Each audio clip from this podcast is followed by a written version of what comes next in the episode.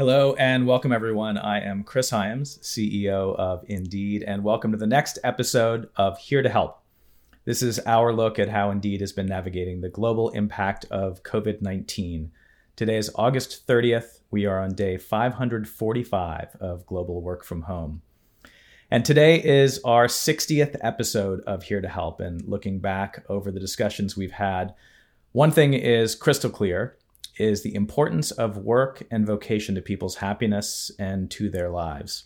Over the past 18 months, how we work and where we work has changed, but the pandemic has also had a profound impact on how we think about work, the jobs we're doing now, the ones we want to have in the future. Recent reports on what is being called the Great Resignation have highlighted that somewhere between 20 and 40 percent of employees in the US and the UK are considering leaving their current job. My guest today has thought quite a lot about these issues. Jessica Jensen is Indeed's Chief Marketing Officer, and the work that she and her team do is critical to helping people get jobs all over the world. Jessica joined Indeed earlier this year after serving in senior marketing roles at Facebook, Apple, uh, and most recently, Booking.com. Jessica, thank you so much for joining me today. Thank you for having me, Chris. This is the delight. Let's start where we always start these discussions with a check in. How are you doing today, right now? Thank you for asking. Um, I'm I'm well. My family is well, uh, so I feel very fortunate about that. Um, uh, but you know, I think there's there's so many people around the world uh, suffering now in Haiti and Afghanistan, and now Hurricane Ida lashing our own country. Um, I feel uh, both great fortune, but also deep, uh, deep sadness about how many people are suffering right now. How are you doing? Um, I am I am doing well and uh, thinking about all the same things that you are, and that's uh, really kind of a centerpiece of a lot of the conversations that we've had on here to help over the last year and a half. There's so much going on that affects so many people. And um, part of what we're going to talk about today is how that motivates and, and drives us to do the work that we do. So um, let's start out by just giving a little background. So you joined this year as uh, the CMO of Indeed. Can you talk a little bit about what attracted you to Indeed and what it was like taking over the entire marketing function remotely from your home where you are today? Sure. Well, I mean, as you know, uh, uh, more than anyone, that our mission to help people get jobs uh, is incredibly inspiring and socially critical. Um, and uh, I, I, I was just absolutely uh, overjoyed when Indeed reached out to me. Um, and then learned so much more about the breadth and depth of the company, the global reach, the being part of Recruit Holdings and the Japanese businesses, the fact that Glassdoor is part of our family as well. I think there's so much more to Indeed than I understood. Uh, and then got to know a lot of the people in the organization. And uh, I just think it's the most, you know, committed, motivated, open minded, helpful, generous, down to earth group of people that I've gotten the honor to work with. I think that you are a very low ego, conscientious leader, and you set uh, a really uh, amazing tone for everyone who works here. So, the social impact of the business and the people uh, and the products that I get to get to work on every day are uh, just absolutely delightful. Well, we're certainly glad you're here. Um, but before we move forward and talk more about the work that you're doing today, I'd, I'd love to talk a little bit about your career journey. In particular, you mentioned Recruit Holdings, our parent company. I know that Japan has played a special role for you in your life. Can you talk about how uh, growing up in Kansas, you became uh, fascinated with and, and, in love with Japanese culture. Yeah, it's a very obvious connection, I know. Um, so, yeah, born and raised in Kansas City. Um, and my dad is a painter. And both of my parents are obsessed with art history.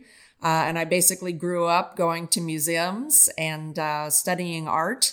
And I fell in love with uh, Chinese and Japanese art, and in particular, um, brush painting and a lot of the um, East Asian art techniques. Uh, I started studying Japanese in high school. I studied Japanese and art history for about a decade. Uh, I lived in Japan for four years. Um, so some some people on the on this will remember the song "I'm Turning Japanese." I really think so. Uh, that was definitely my personal theme song for a while. Uh, I just could not get enough of Japan. Uh, so um, the the the joyous irony of now joining a company that is owned by a Japanese company and getting to speak Japanese again and having a, a, a good sized Japanese team is just a total hoot for me. Just super fun. So, um, how did that experience, in terms of the the fascination with with other cultures and with art, how did that lead you to Silicon Valley, and what what brought you into the world of technology? Right. Yeah. I mean, I I there I would say throughout my you know teens, college, twenties, I was trying to go to as many countries and experience as much of the world as possible. So uh, I did some work for the UN in the Ivory Coast in 1991 during the Liberian Civil War. Uh, I went to business school in France. I uh, traveled through Central America for four months. So I was really trying to just, you know, suck as much world experience into my life as possible. Ended up going to grad school for Japan studies uh, in San Diego and really thought I wanted to be a diplomat. That I was like, I'm going to go to work for State Department, that whole thing. Um, and then also just on a lark, uh, decided to interview with management consulting companies because they were on campus. Um, and I interviewed with the Boston Consulting Group, and I absolutely loved the people and the the variety of the work. And I think kind of viewed it as a way to get dunked in business and learn what that was all about. And try on a lot of different sweaters. Um, so decided to move to LA and uh, thought I would do it for a couple of years and check it out. And then, you know, either, you know, go into the State Department or do a PhD in Japanese politics. Lo and behold, six years at BCG. Um, loved every minute of it. It was super fascinating. And that was when the internet was blossoming. So that was the late 90s for people who remember that. Uh, I worked on e-toys and uh, a lot of the amazing early internet businesses and just realized that I was witnessing an absolute explosion in human connection and technology and the power of the internet to shrink the world. Um, and really fell in love with it and, uh, you know, uh, realized that I could make a life out of working on uh, businesses or organizations that leverage that technology. Um, so ended up leaving the Boston Consulting Group, and I won't take you through every uh, fascinating and bizarre twist and turn, uh, but moved to the Bay Area uh, about 11 years ago and uh, then worked for Yahoo, Apple, Facebook, bookings. So I've pretty much been in internet businesses since there were internet businesses. So, one thing uh, that is very clear to anyone that gets to know you is you are extraordinarily driven by values and and I know that in talking to you that there has been uh, some of the experience in in the business world of a, a, clash between the values you grew up with and the things that that mean something to you personally and the culture you experienced in Silicon Valley. Can you talk a little bit about that? Yeah, I mean, I think um, you know, I don't know if it's my Kansas roots or my family or or a combination of things, but um, I really, uh, I really believe that, uh, you know, no one is, is, is capable of, uh, achieving something on, you know, solely on their own. I really believe in the power of the group, the power of teams, um, generosity, honesty. Um, and I, I will say I have witnessed, you know, and it's not unique to Silicon Valley, but there's definitely a level of chest beating and hero worship. Um, and uh, frankly, a bro culture, a, a, a, you know typically male dominated culture. Um, and I think you know working at Apple and really feeling like you know people there thought people there and people outside of Apple thought Steve Jobs was kind of the messiah, and um, I believe that organizations are built by large droves of people all rowing the boat hard together. Certainly, leadership matters, as you know, and in your own life. But um, yeah, I think I think there's some um, some arrogance and some uh, some hero worship stuff that has really not set, set very well with me. So, more recently, obviously, the the Me Too movement exposed uh, a lot of toxicity in, in the world and in business in general, but but in particular, certainly in in many tech companies. What was your experience like early on? Yeah, well, I mean, I would say when I was in management consulting in the 90s, you know, I was routinely the only female in a CEO meeting or a board meeting, or, you know, all of the clients that I worked with, with very few exceptions, were male. Um, and uh, I think BCG was and is very committed to getting women into senior positions. And so I think the the experience of women in consulting now is quite different than it was when I was there. And you know, we used to wear pantyhose every day to work, so a lot was wrong with the '90s. Um, and you know, but then moving to Silicon Valley, yeah, I mean, I you know, it's interesting. I decided to go to Yahoo that was the first company I worked for up here. Uh, you know, female CEO, female EVP of the Americas, a lot of head of IR was a woman. And that was really, really rare at that time. And it's one of the reasons I chose that company. Um, and then, you know, I went to Apple and there was not a single female on the executive team. I mean, and this was not that long ago. Uh, they've they've made some progress since then. Um, but yeah, I mean, I think, you know, I have seen uh, technology environments and companies where women are both thriving and extremely marginalized. Um, and I think the level of consciousness now, thanks to Me Too and to women really pushing and holding people accountable, it's gotten a lot better. Um, and you know, you, when I was at Facebook, Sheryl Sandberg was the COO, Carolyn Everson, the head of sales um, you know, lots and lots of senior women, but I would say still, I know so many women, particularly coming up through the VC process and through fundraising, who really feel that it's still a bro culture. Um, and so we have to be, we have to call that out. We have to be vigilant about that. Uh, I'm really excited that uh, California has passed the the requirement for female representation on boards. I definitely believe that until women are 50% of corporate boards, we will not see the kind of female representation that is required. And not just female, right? Diversity in general. I mean, I think that uh, there's so many areas that we need to work on. Um, but, you know, uh, s- slow progress on women in the corporate setting. And certainly California is a lot better than a lot of parts of the US and other parts of the world. So, you know, it's a march. So what responsibility do you feel as a as a woman leader and as a marketer to to bring that perspective and to and to impact the world um, in some positive way?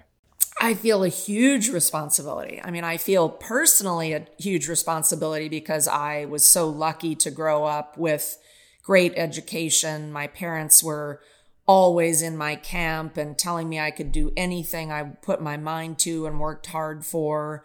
Uh, and I have benefited from so many wonderful uh, mentors and and experiences. So I feel a giant personal resp- responsibility to help other people um, excel and grow and to change social structures. Um, and then as a marketer, I mean, how many people get to speak to tens of millions of people on a monthly basis. You know, I mean, and indeed, we have, you know, over across our companies over 250 million people coming to us every month uh, looking for jobs. And then through our media and marketing outreach we're you know reaching hundreds of millions of people around the world. So yes it's uh you know the weight is on my shoulders. What we say and how we say it and how we inspire people to find jobs and reimagine their lives and find new economic opportunity and break through social barriers. Uh, it's something I uh, think about night and day. well, so so let's talk a little bit about that. So, um, can you walk us through a little bit of the priorities that you have for the marketing team? Specifically around this this mission of helping all people get jobs. Yeah. So we do um, we, we have a 400 person marketing team around the world. Hi everybody.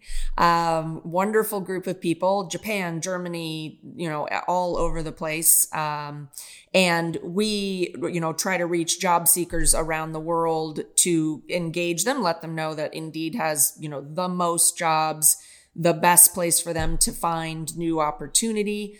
Um, and so as marketers, we're constantly trying to find new pockets of people, engage them in new ways. So uh, we're doing a lot of vertical uh, industry vertical outreach and engagement. So how do we really speak effectively to nurses and warehouse workers and tech employees and uh, you know accountants?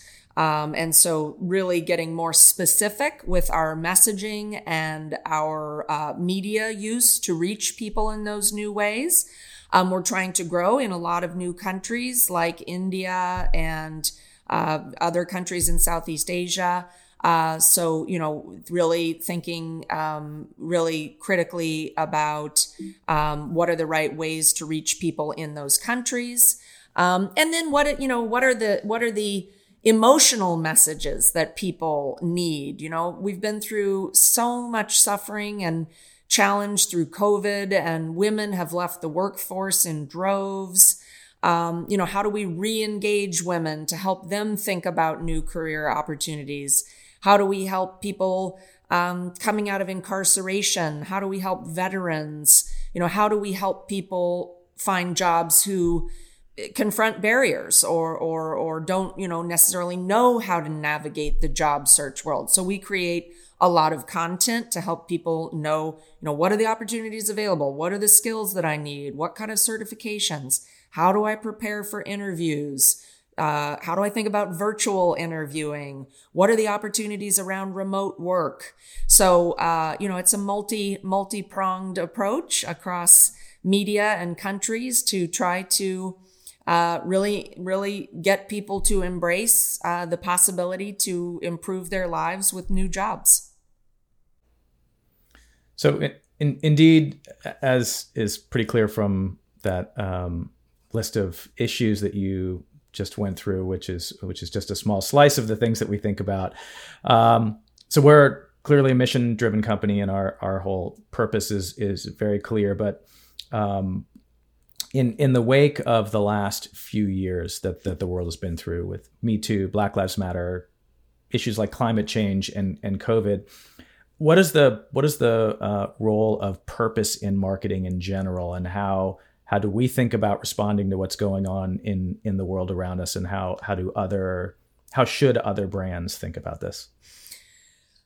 Well, I think there's a real awakening going on in the business world and the marketing world that um, we we can't we can't hide from the social uh, challenges and ills and dynamics and conversations going on, um, and that again, as you know, if you are using media and social channels and reaching out and spending money on um, promoting a product or service to do that in a vacuum and quotes just sell cookies or just sell shoes um, you know is is not it's not aware of the environment that we're in it's not accepting our responsibility to try to you know change the conversation and so I think we at Indeed, um, and this work on the marketing team predates me. Uh, you know, we have a huge commitment to empathy at work and doing a lot. You know, we've done, I think, really compelling, the team has done really compelling work around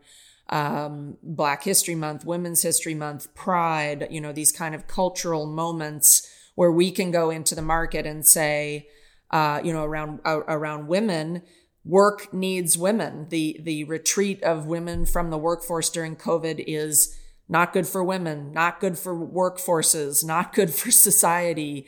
Um, and so that we as Indeed need to be part of helping women re-engage with work. Um, and the same goes, you know, at Pride, we ran, I think, some really, really compelling work about um, the experience of um, of gay, lesbian, trans people going through the the interview and hiring process and the special issues they face, trying to um, help propel the social conversation around meeting people where they are as employers and as as candidates for jobs. Um, so I think you know our mission is to help people get jobs, but the how of that and the emotional and social fabric that people are in, given racial awareness, COVID, et cetera, has changed so drastically that we are trying to speak in a way that is reflective of where the world is. And I think a lot of brands are figuring that out. So, one of the things that, um, as a leadership team, we spend a lot of time, you know, thinking about and talking about, and I know um, is is deeply meaningful to you, is this you know we're, we're a business and we have goals and we're trying to do things and and and your responsibility is to motivate your team and to to set um, uh, objectives for them which are ambitious and at the same time to remain human and empathetic and deal with the context of everything that's going on in the world around us how do you think about balancing all of those things yeah, it's a great question. And I think one I've dealt with in my own life over the last couple of years. I mean, I think all of us feel like uh, things have gotten pretty wacky and we're trying to, um, you know, maintain careers and families and sanity and mental health. Um, and everyone is dealing with that. But I would say, specifically to answer your question, I try to help people understand kind of what is the summit of the mountain that we're trying to take as a business and as an organization. Um, but also be really open and honest about the fact that as we climb that mountain, we are going to we're going to have a loose crampon. We're going to hit a boulder. We're going to uh, be hit by a sleet storm uh, and maybe take a few steps back and regroup and have some beef jerky uh, and then keep going up the mountain. Uh, and you know, it's it's a it's a down up down up movement that eventually yields to significant um, growth and and taking that summit. But I just think of, you know, over the last year and a half, I mean, the number of times that people on my team, you know, slack me or contact me and they're like, you know, uh, daycare closed due to COVID, children at home, um, sick kid, grandma sick, you know, across the country. And they just, they can't make it all fit. You know, they just can't execute at work in the way that they would like to and are accustomed to because there's too much else going on that is too hard. And we have to we have to flex and make allow- allowances for that. Um, and I want to thank you, Chris. I mean, as you recall, about a week after I joined Indeed, I was diagnosed with uh, a tumor in my pancreas um, which is not what you're looking for when you're starting a new job or ever. Um, uh, and, you know, I just, you were incredibly supportive and empathetic. And, um, you know, you said you're going to hopefully be here a long time. And so if you have to go a bit slower at the start uh, and ramp up at a different rate to accommodate your health, uh, it was really, really touching for me. And you were, you really supportive. And um, I really appreciate that and uh, fortunately i'm fine now but i'm i think it's it really illustrated to me that as leaders you know we we have to take care of people and we have to take care of ourselves. Um, and we can run a great business at the same time. Thank you. Thank you for sharing that. You know i i, I certainly um, have been thinking a lot about the fact that as a as a business like ours that really spends a lot of time thinking about the future, what is the process of looking for a job 10 years from now, 20 years from now, 30 years from now? What are the problems that we're trying to solve, which are real long term investments? Um, I think a lot of businesses think about that, and it's very easy to forget that the the people who are responsible for doing that um, need to be part of that long-term yeah, thinking right. and and that it's very easy to get focused you know and, we've been having this conversation as a as a senior leadership team very recently that it is impossible to have urgency and move quickly while really thinking about the future.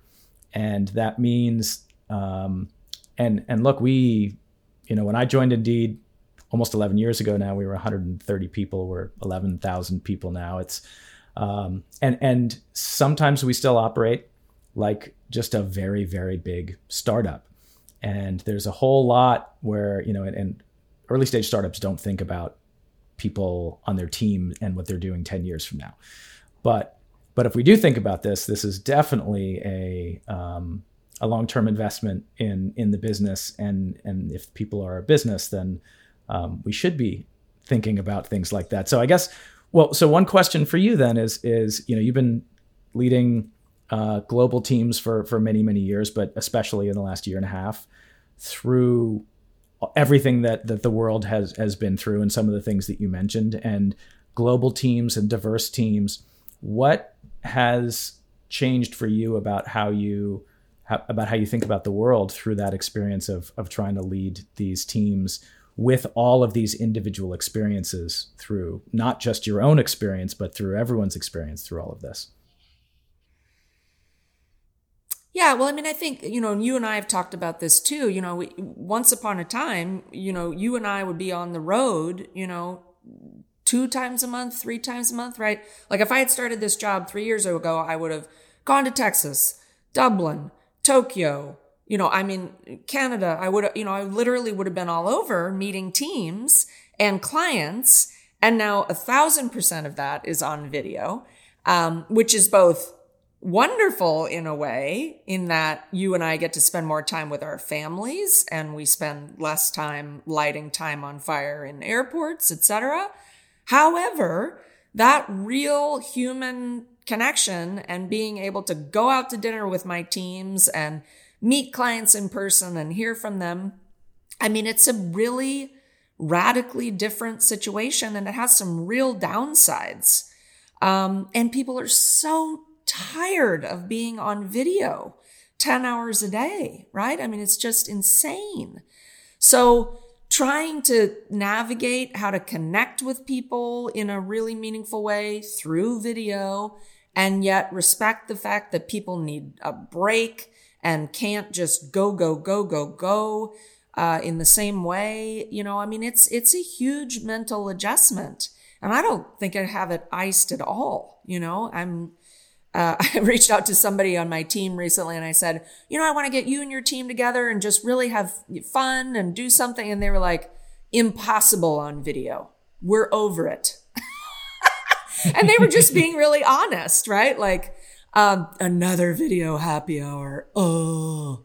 Um, so, you know, trying to find new things to do. And I, as, as you know, you know, I've done, so, I did some improv comedy in the past. And so, I'm always trying to find ways to insert humor and keep things a bit lighter. Um, that works for some people. Some people think I'm silly.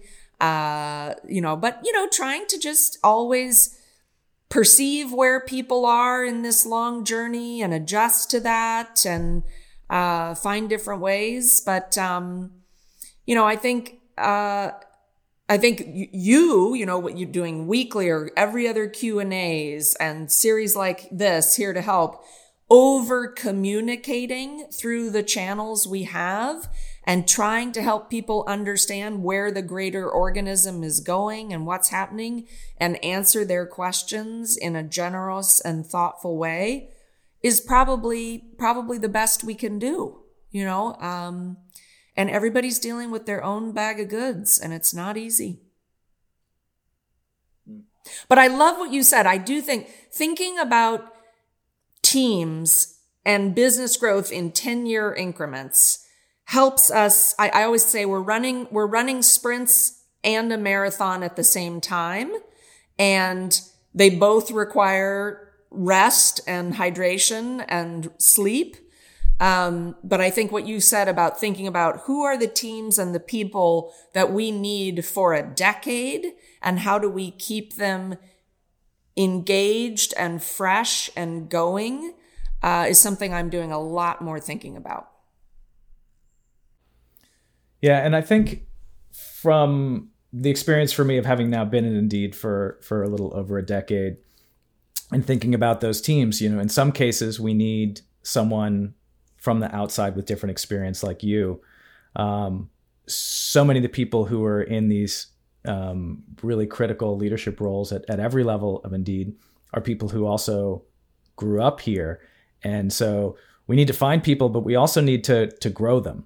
And and that's a really when you're thinking in terms of what's what hires do I need to make next quarter, you're going to make a certain set of decisions. When I think about what is the team we need 5 years from now, some of those are seeds that we're going to plant today and we're going to, you know, we can come up with whatever analogy, analogies we want there, but grow into the team that we need and it's not it's not all one or the other and the the long the long-term view allows for more options than just what do I have to do right now. Well, I on my on my team, I have a lot of people who've been doing essentially the same job three, four, five years, and so I'm talking to my leadership team and people like we got to mix it up for people. You know, people who've worked in job seeker marketing need to go do time in SMB, and SMP SMB people need to go work on enterprise, and you know, functional swaps. You know, um, and bringing in you know a lot of more uh, speakers and and training from people from the outside i mean i think that we do need perspectives from other companies and organizations um, so i think yeah i think we we uh, keeping people fresh and experiencing different parts of the business i think is is a really key thing we need to work on. Well as we as we wrap up i'm, I'm going to ask you this question but i actually want to share a little bit myself first about you know one one of the things that we always close with is is sort of what what has happened over the course of the pandemic that um, gives you some optimism for the future. And and this might seem a little counterintuitive but what you were just talking about uh, a, a couple minutes ago about our teams and everything they're going through and being done with video part of the experience of the last year and a half for me has been a real sort of exposure um, of of of the humanity of every single person in a way that you know some people might have lasted 12 months without cracking some people made it you know 12 hours but we've been at this long enough and especially now with the thing you know the experience that, that many of us had in, in some countries and it's different in, in, in other places but where things were looking up in in the in the early summer, and then we're back in in certainly in Texas, you know, as, as bad as it's ever been with with with this.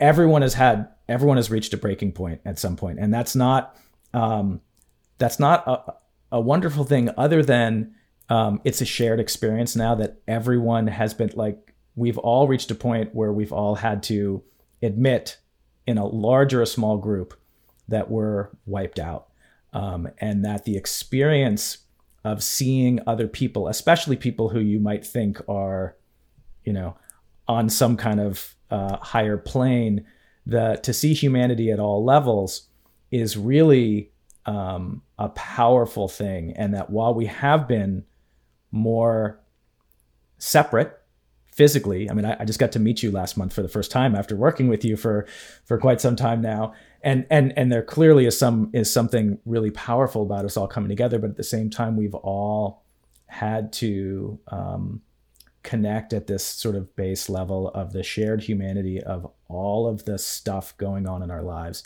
And it's different. So many people have had so many different experiences through this time. Um, and that has really given me some some hope that when we start to come back together whenever that is going to be that we don't just sort of lock that up and put it in in in the closet and and turn the key and pretend that that didn't happen that the the the recognition of the basic humanity that connects it's it's you know um, there's this concept that one of our problems as humans is that we compare our insides to other people's outsides and and that comparison generally we you know we we come up short um, in that comparison. You look at the Instagram view of the world, and everyone looks like they're doing better than you. One of the things about Zoom is that I feel like we've all been sort of showing our insides a little bit to each other. And when you compare your insides with other people's insides, you come away with a little more feeling of connection. Um, so so let me turn around and then ask you that as we're as we're closing out here. What what in your experience over the last year and a half has given you some optimism for the future? Well, I will I will echo what you said and build on it. I, I've been at I've been in therapy various times in my life. My husband and I have been in couples therapy. And I used to talk about that openly, and people were you could they were shocked.